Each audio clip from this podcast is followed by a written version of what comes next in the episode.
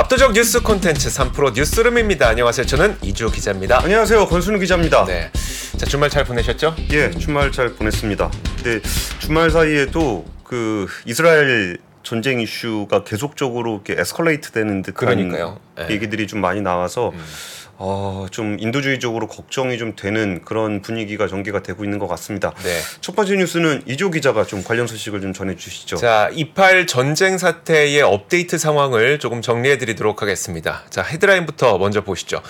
자, 가자 지부 남부 이집트행 통로를 일시 휴전하면서 8시간 정도 개방하자라는 이야기가 나오고 있습니다.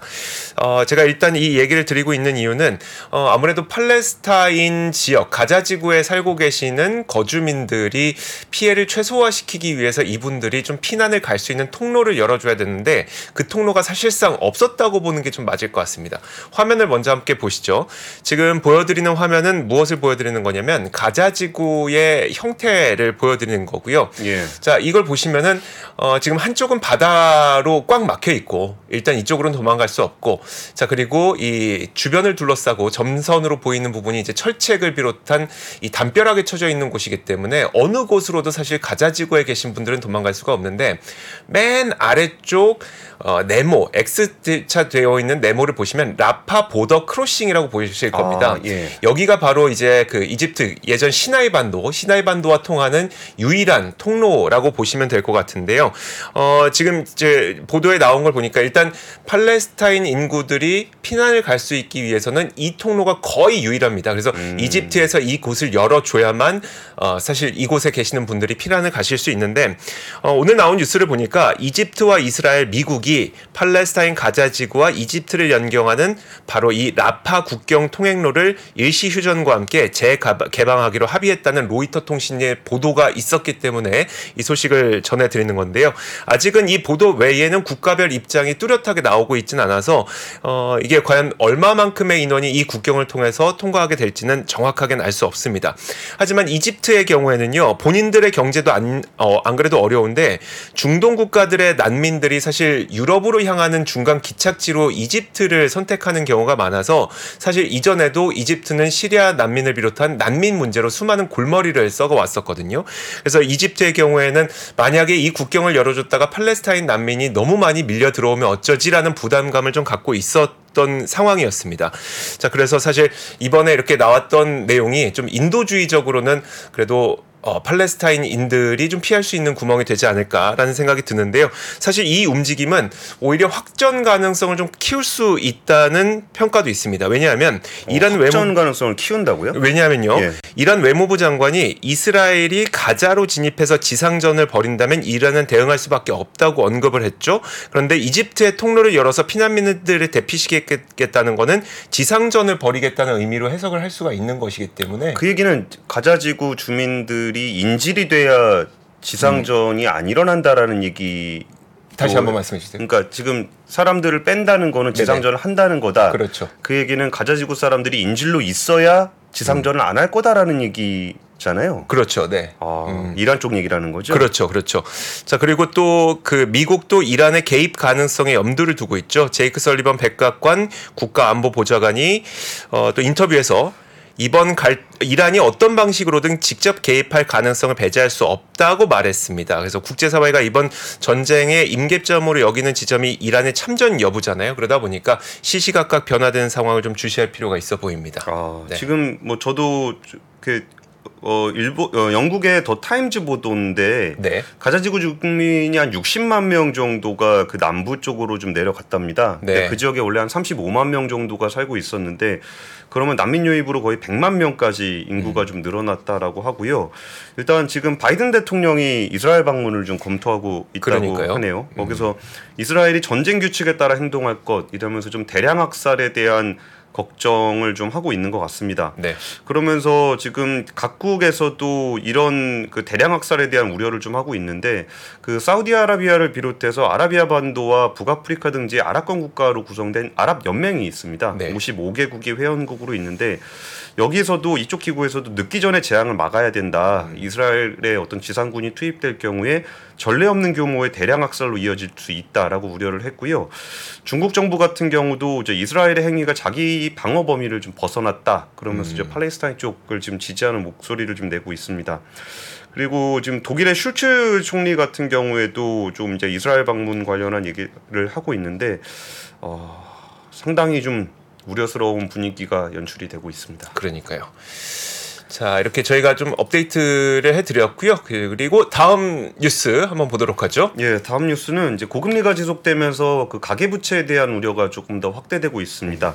그리고 또 이런 뉴스가 좀 많이 나오는 뉴스적 맥락을 좀 설명드리면은 이게 아무래도 국정감사 기간이다 보니까 네. 국회 쪽에서 자료가 좀 많이 나오고 있습니다. 그리고 지금 코픽스 지- 코, 코픽스 금리가 오늘 발표가 됐는데요. 코픽스 금리가 이제 9월 기준으로 3.82%로 전월보다 0.16% 포인트 상승했습니다.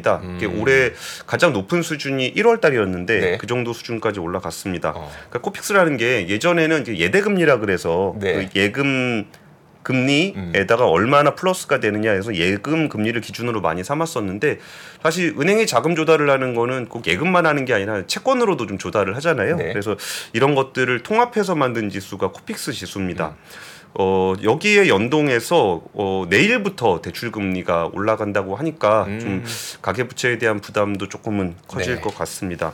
지금 사실 그 가계 부채가 좀 많아지면은 우려스러운 부분들은 항상 제일 약한 고리입니다. 네. 그세 개 이상 금융회사에서 대출을 쓴 다중 채무자가 역대 최대인 450만 명에 이르는 것으로 나타났고요. 연봉의 70% 이상을 대출 상환에 쓰고 있는 사람도 300만 명에 육박하는 것으로 집계가 됐습니다. 아, 그 한국은행이 그 국회 기획재정위원회 소속 양경숙 의원에게 제출한 가계대출 자료에 따른 건데요. 네. 가계대출 대출자는 1978만 명, 대- 전체 대출 잔액은 1845조 7천억입니다. 음. 이 중에서 이제 세계 금융기관 이상에서 대출을 받았다는 거는 이 세계 금융기관에서 받았다는 건한 군데서 다 못 채웠다는 거잖아요. 네네. 그러니까 여기저기 가서 좀 대출을 받게 되는 건데 또 이게 금융회사에서 대출을 여러 군데서 받으면 또 어떤 일이 생기냐면은 좀 대출을 갚기가 좀 어려워졌을 때 금융회사와 이제 채무조정 관련한 협상을 할 수가 있게 돼요. 네. 근데 이게 금융회사가 여러 군데랑 하게 되면은 뭐 이쪽에다가는 안 갚고 저쪽에다 갚고 뭐 이런 일이 발생할 수 있어서 채무 조정을 하기가 조금 어렵습니다. 어. 이렇게 세 개 이상 금융회사에서 대출을 받은 대중채무자가 448만 명, 3개월 사이에 2만 명이 늘었고요. 전체 대출자 중에 다중 채무자가 차지하는 비중도 22.6%로 최고치를 기록을 했습니다. 그리고 이제 다중 채무자이면서 네. 소득 하위 30% 그러니까 아래 그러니까 소득이 좀 적은 분들인데 이런 분들의 비중도 전체 대출자의 6.4%로 좀 상승을 하고 있는 상황입니다. 어. 또 여기에 더해서 또 하나 제가 또 그 가계부채 쪽에서 조금 우려하면서 주로 보는 지표가 하나 있는데 네. 다름 아니라 그 대부업체가 취급한 주택담보대출 연체율입니다. 그거는 그 1금융권에서 1, 2금융권에서 대출받기 어려우신 분들이 받는 주택담보대출인가요? 그렇죠. 어. 그러니까 이게 두 가지 의미가 있는데 하나는 그 차주 돈을 빌린 분들의 어떤 상환 능력이 좀 약한 분들인 것도 맞고 네. 또 하나는 부동산에 있어서도 되게 우량한 음. 부동산 같은 경우는 은행에서 담보를 많이 잡아줍니다. 네. 근데 이 담, 그러니까 부동산 쪽에서도 좀 취약한 고리들, 뭐 좀 지역이라든지 아니면 아파트가 아니라든지 네. 요런 것들이 주로 담보 취급을 하게 되는데 여기서 지금 연체율이 무려 16%까지 올라와 있습니다. 16%요? 예. 16%면 높은 많이 높은 엄청나게 높은 네. 거죠. 이거는 이제 오기영 더불어민주당 의원이 한국 대부금융협회로부터 제출받은 자료인데요. 대부 업체 상위 25개사의 8월 말 기준 주담대 연체율입니다. 이게 그 지난해 같은 기간에 4.7%였거든요. 네. 어. 근데 지금 16.1%까지 올라간 거니까 조금 소득이 부족하거나 아니면 담보, 그러니까 주택 중에서도 음. 조금 담보성이 좀 약한 쪽에서는 연체가 많이 발생하고 있다라는 얘기를 좀 드리고요. 신용대출 주담대 기타 담보 대출을 이제 평균했던 전체 연체율도 12.4%입니다. 음. 이거 상황을 보면은 가계 부채나 부동산 영역에서 취약 차주들이 많이 힘들어져 있다라는 네, 상황이고요. 우리가 이제 크게 뭐 부동산 PF라든지 음. 이런 거는 금융회사의 시스템 리스크 때문에 걱정하는 경우가 굉장히 많아요. 네. 근데 이런 게 아니더라도 이게 좀 소득이 좀 부족하거나 담보가 좀 약한 분들이 여기가 좀 더 먼저 이렇게 무너지는 경우들이 많거든요. 그래서 이런 부분에서도 정부가 좀 신경을 써야 되지 않을까라는 생각이 좀 들었습니다. 그 다중 채무자는 채무 조정이 어렵다는 게 어떤 의미인지 조금만 더 설명해 주시면 아, 어떨까요? 이게 사실 그 이거는 조금 참고하시면 좋을 것 같은 게 네. 만약에 빚을 못 갚는 상황이 되면은 어, 빚을 못 갚은 다음에 금융회사를 찾아가면은 도움을 받으실 수가 없는데 내가 뭐 예를 들어서 3개월 후부터는 빚을 좀 갚기가 힘들어질 것 같습니다. 네. 그러면은 이제 금융회사하고 협상을 좀 할 수 있어요. 이게 어떤 협상이냐면 어차피 못 받을 건데 네. 이거를 조금 나눠서 좀 갚으면 안 되겠냐. 음, 그러면 은행이나 금융회사가 조금 더 기다려 드리겠습니다라는 협상이 된다는 거죠. 예, 그런 네. 것들에 대한 그 자율 적인 제도들이 좀 많이 음. 만들어져 있어요. 근데 이게 만약에 다중 채무를 하게 되면은 한 은행이 네. 어 그러면 제가 조금 뭐 만기 연장을 해드릴게요. 어. 혹은 조금 더 이렇게 쪼개서 팔 수 있게 해드릴게요.라고 했, 아, 쪼개서 갚을 수 있게 해드릴게요 했는데 만기 연장을 했는데 그 돈을 만약에 다른 금융회사에 갚아버릴 수도 있잖아요. 어, 그러면 뒤통수 맞는 거죠. 그렇죠. 아. 그러니까 다중 채무로 되어 있으면 그런 조정을 하기가 좀 어렵습니다. 음. 그래서 그 일차적으로 그 빚을 좀 못 갚게 되는 상황이 그 원래 또 그런 상황이 되면 사람이 위축이 되거든요. 네. 그러면은 못 갚고 나면은 그 다음부터는 이제 조정하기가 굉장히 어려워지니까 음. 일차적으로는 그렇게 좀 채무 조정이 가능한지에 음. 대해서 알아보시는 것도 되게 중요하고 그리고서 이제 그 다중 채무가 되면 좀 어렵다라는 음. 말씀을 좀 드리겠습니다. 그래서 사실 그 채무 조정 관련해서 그 좀 자세한 취재 내용은 저희가 앞권에서 한번 다룬 적이 있으니까 네. 좀 찾아보셔도 좋을 것 같습니다. 자, 좋습니다. 자, 이렇게 두 번째 기사까지 한번 살펴봤고요. 세 번째 뉴스도 헤드라인 한번 보시죠. 예. 자, 이번엔 그 수출입니다. 음, 오늘 그 산업 통상자원부에서 어, 지난 9월 정보통신산업 수출입 동향이 발표됐습니다. I, ICT 산업이라고 우리가 얘기를 하죠. 자, 헤드라인부터 일단 확인을 해 보시면 반도체 수출은 감소율이 올해 최저치를 기록했고요. 또 반도체 수출 실적도 올해 들어 최대를 기록했습니다. 아, 지겹도록 들어왔던 이 반도체 업황 바닥론이 이 수출 실적으로도 좀 확인되고 있는 게 아닌가 싶습니다. 자, 화면 함께 보시면요. 전체적인 그림 한번 보시죠. 일단 ICT 전체 무역 수지를 비롯해서 이제 증감률을 한번 볼게요. 주- 주황색 선을 보시면 될 것 같은데 지난 4월에 35.9% 감소했던 바닥을 딛고 이제 조금씩 조금씩 개선되기 시작해서 지난 9월에는 13.4% 감소하는 것으로 나타났고요. 여전히 감소세를 보이고 있긴 하지만 감소율이 올 들어 최저치를 기록했다는데 참 의미가 있을 것 같고 일단 수출은 180억 달러 그리고 수입은 107억 달러를 기록해서 무역 수지는 73억 달러로 흑자로 지목 어, 흑자로 집계가 됐습니다. 자 이게 그렇게 된 이유는 바로 반도체 덕분이었었는데요. 반도체가 지난 9월 올해 들어 세계 어, 최대 수출을 기록했기 때문이었습니다. 자 그걸 보여주는 게 메모리 반도체 가격을 한번 보이시면요 하락을 멈춘 것을 디램도 보실 수가 있고요 낸드 플래시도 확인하실 수가 있습니다. 메모리 반도체는 사실 15개월 연속 감소세를 이어가고는 있지만 가격이 하락을 멈추고 4분기에는 또 반- 가격 반등이 나올 것으로 전망이 되고 있기도 하잖아요. 어, 메모리 수출 감소율도 이 따로 떼어놓고 보면 18% 감소를 기록해서 올해 들어 최저치를 기록했습니다. 회복세의 흐름이 9월 수출 실적에서 어, 조금씩 회복 어, 확인되고 있는 것으로 보입니다.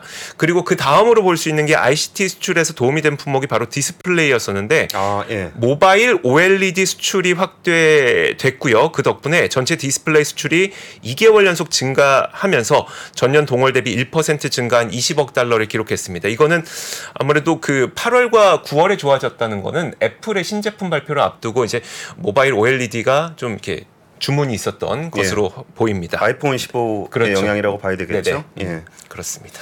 예, 알겠습니다. 요새 짜장면 가격 얼마인지 아십니까? 6,000원? 8,000원. 아, 딱 중간입니다. 7,000원. 아, 예, 한국 소비자원의 어떤 가격 포탈 참가격이 있는데 여기서 그 서울 지역 짜장면 가격이 이제 7,000원을 처음으로 넘어섰고 식당에 삼겹살 1인분 뭐 이거 150g 주는 데도 있는데 네. 그건 좀 아니지 않습니까? 그렇죠. 소고기는 뭐 1인분에 150g이라고 해도 이제 또 삼겹살은 1인분에 200g은 줘야 되는데 거의 2만 원 선까지 올라왔습니다. 네. 짜장면 한 그릇 가격이 좀 그러니까 표 같이 보시면은 그 짜장면 한 그릇 가격이 아이 표 아니군요. 이표 네, 맞습니다. 나오고 있습니다. 그래서 냉면, 비빔밥, 김치찌개 백반, 삼겹살, 짜장면, 삼계탕, 칼국수, 김밥 이게 그 주요 8대 외식 지표라고 보통 얘기를 해요. 네. 그래서 냉면이 이제 11,000원을 넘어섰고 비빔밥도 1,500원, 음. 김치게 백반도 거의 8,000원에 육박해 있는 상황이고요. 짜장면 7,000원 넘어섰습니다. 그리고 이제 삼계탕 16,000원, 칼국수 거의 9,000원 되고요. 김밥 3,000원. 근데 김밥 3,000원 넘지 않나요? 맞아요, 넘어요. 예. 음. 요즘에 뭐 약간 프리미엄 김밥은 5천 원까지도 하니까요. 예. 요즘에 그래서 분식집 가서 라면 한 그릇에 김밥 먹었는데 거의 만 원에 육박하는 돈이 나오기도 하더라고요. 그렇죠. 네. 거기에 약간 뭐라도 좀 들어가면 뭐 참치라든지 치즈라든지 이렇게 들어가면은 네. 굉장히 좀 비싸지는데 음. 아, 물가 진짜 많이 올랐다라는 거를 좀 체감할 수 있는 것 같습니다. 네. 그러면은 이거를 조금 더 긴 시계열로 한번 보면은 음. 그러니까 물가협회가 그 월간 물가 자료 10월호를 냈습니다. 네. 여기에서 좀 서민들이 많이 찾는 음식은 라면이라든지 소주 가격 관련한 얘기가 좀 나왔는데요. 같이 보시면은 그 라면 가격이 1978년에 한 100원 정도 하다가 음. 그 가격이 지금은 2,007 아, 위에 국수, 국수. 아. 국수가 2,790원 돼 있고요. 라면은 100원에서 이제 800원으로 8배가 올랐습니다. 음. 그 주류에서는 소주 가격이 이제 1974년에 한 95원 네. 이었다가 지금은 1,370원으로 14배가 올라와 있는 상황입니다. 음. 쌀 가격은 83년에 대비해서 40년 동안 5배가 됐고 그 계란 가격 같은 경우는 한 50년간 17배 정도가 올랐다라는 음. 말씀을 좀 드리겠습니다. 사실 한동안 우리가 이제 인플레이션에 대해서 그 이, 이 코로나 이전까지만 해도 큰 물가가 오히려 안 올라서 좀 걱정했던 그랬죠. 때가 과연 다시 돌아올 수 있을까? 음. 라고 했을 때 뭐 당분간은 쉽지 않을 것 같다라는 얘기를 좀 드리겠습니다. 조선 요즘 얘기 물- 좀 예. 요즘 물가 좀 느끼세요? 어 물가 느끼죠. 어. 확실히 식료품 쪽 올라간 게확 네. 느껴지는 것 같아요. 저도 그렇습니다. 예, 네. 뭐 마트를 가거나 그런 것들은 좀 많이 높아져 있는 것 같습니다. 자, 좋습니다. 예. 다음 뉴스 한번 보도록 하죠. 다음 뉴스는 조선입니다. 어, 오늘 이 뉴스가 나왔는데요. 한국조선해양이 세계 최초로 중형 암모니아 추진선을 만든다라는 소식이 나왔습니다. 자, 이번 뉴스를 한번 살펴보면 몇 가지 생각해 볼 만한 것들이 있어서 한번 여러분들에게 전해드리고 싶은데 그 HD 한국조선해양이 지난 3월 벨기에 해운사인 엑스마르사로부터 수주했던 4만 5천 세제곱미터급 중형 LPG 운반선 두 척에 대한 내용인데 LPG LPG 운반선입니다. 자, 그런데 암모니아 이중 연료 추진 엔진을 적용 하기로 했다고 오늘 밝혔습니다. 음. 그러면 이건 어, 일단 이거는 어- 언제 이제 인도를 하게 되냐면 2026년 5월까지 순차적으로 선주사에 인도될 예정인데 자, 암모니아 추진선이라고 하는 거는 이제 친환경 선박으로 어, 우리가 알려져 있죠. 2030년 IMO 온실가스 감축 규제뿐만 아니라 이산화탄소 배출량이 없죠. 암모니아는 그래서 그렇죠. NH3니까요. 그렇죠. 예. NH3니까. 예. 그래서 이거는 이제 친환경 선박 내지는 친환경 추진 연료로 많은 분들이 생각하고 있습니다. 그래서 어, 하지만 문제는 뭐였었냐면 벙커링이 없다는 게 문제였습니다. 주유소 주유소가 없는 거죠. 예, 예. 그러니까 배가 암모니아를 연료로 넣고 출항을 해야 되는데 주유소가 없으니 이걸 어디서 넣어? 이게 가장 큰 문제점이었었거든요. 예. 근데 이번에 나온 내용을 보니까 좀 두 가지 특징이 눈에 띕니다. 연료는 그 이중 연료를 사용을 하게 돼요. 그래서 예. 디젤과 암모니아 둘 다 사용할 수 있는 거라서 뭐 디젤을 사용했다가 암모니아를 사용했다 이렇게 변할 수 있는 거고 두 번째로 수송화물이 아까 제가 LPG 운반선이라 그랬잖아요. 예, 예. 근데 수송화물을 LPG도 실을 수 있고 암모니아도 실을 수 있다고 합니다. 예, 둘다 상온에서 운반할 수 있는 액체죠. 네네. 예. 그래서 만약에 그 LPG를 싣고 운송할 때는 디젤 연료를 사용하다가 예. 만약에 암모니아를 운반할 때는 이 화물에 있는 암모니아를 연료로 또 사용을 할 수가 있다고 하더라고요. 음. 그래서 이때는 뭐 LPG를 운반할 때는 디젤을 이용해서 CO2가 나- 발생을 하겠지만 암모니아를 운반할 때는 이제 암모니아를 연료로 사용할 수 있게 되는 거니까 그때는 또 CO2 발생을 막을 수 있는 거고요. 예. 그렇게 해서 전반적으로 이제 탄소 배출량을 좀 줄인다는 계획인 거고요. 어, 그 여기서 좀 두 가지 의미가 있을 것 같습니다. 일단 친환경 선박인데 이게 필요하긴 한데 어 이제 필요하다고 선주가 주문을 하면 예. 만들어줄 곳이 있어야 되잖아요. 그렇죠. 우리는 주문하면 만들어줄 수 있다가 첫 번째 의미인 것 같고요. 그러다 보니까 중국과의 물량 경쟁을 할 필요가 없이 고부가가치선을 좀 선별적으로 수주할 수 있다는 게 우리나라에게 미치는 영향인 것 같고요.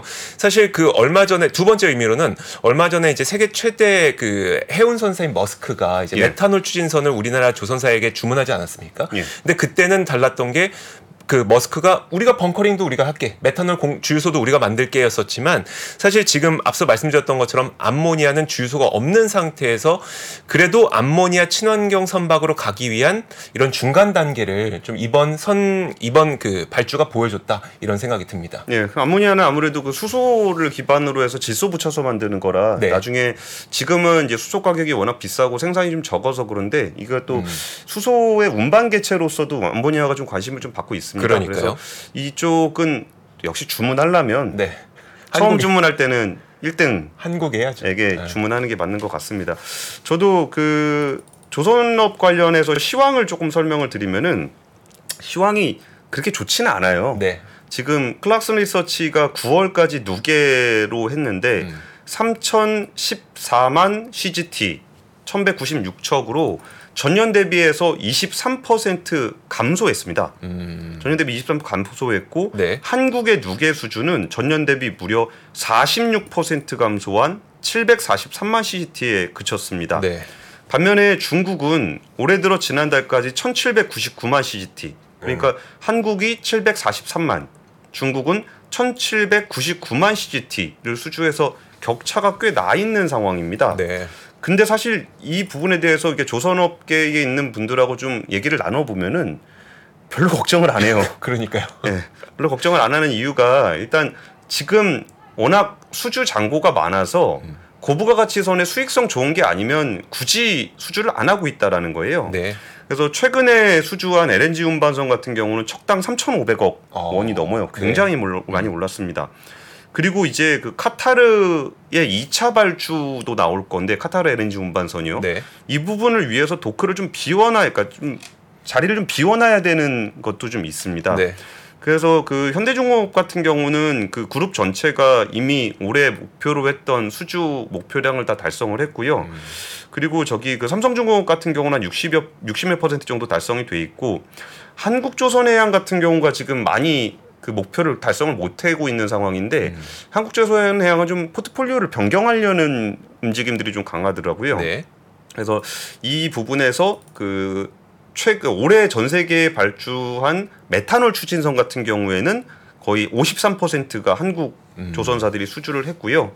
그리고 지금 한번 표 한번 같이 보시면은 이게 흐름이 되게 특이한데 신조성가 같이 보시면 운임 지수가 지금 많이 낮아져 있습니다. 표 한번 열어주세요. 예, 네. 위에가 운임 지수고 음. 아래가 이제 딱 신조성가랑 중고조성가의 차이인데 네. 운임이 많이 낮아져 있는 상황이다 보니까 조선업황이 조금 안 좋구나라고 생각을 하실 수가 있어요. 네. 제일 위에가 저, 그 컨테이너 지수입니다. 네. 근데 지금 같이 보시면은 파란색 선이 신조성가 지수고 그 옆에가 중고성가거든요. 음. 근데 중고성가는 많이 떨어지고 신조성가는 올라가는 모습을 보이잖아요. 그러네요. 그럼 보통은 중고성가가 신조성가의 어떤 선행 지수로 보통 얘기를 하는데 네.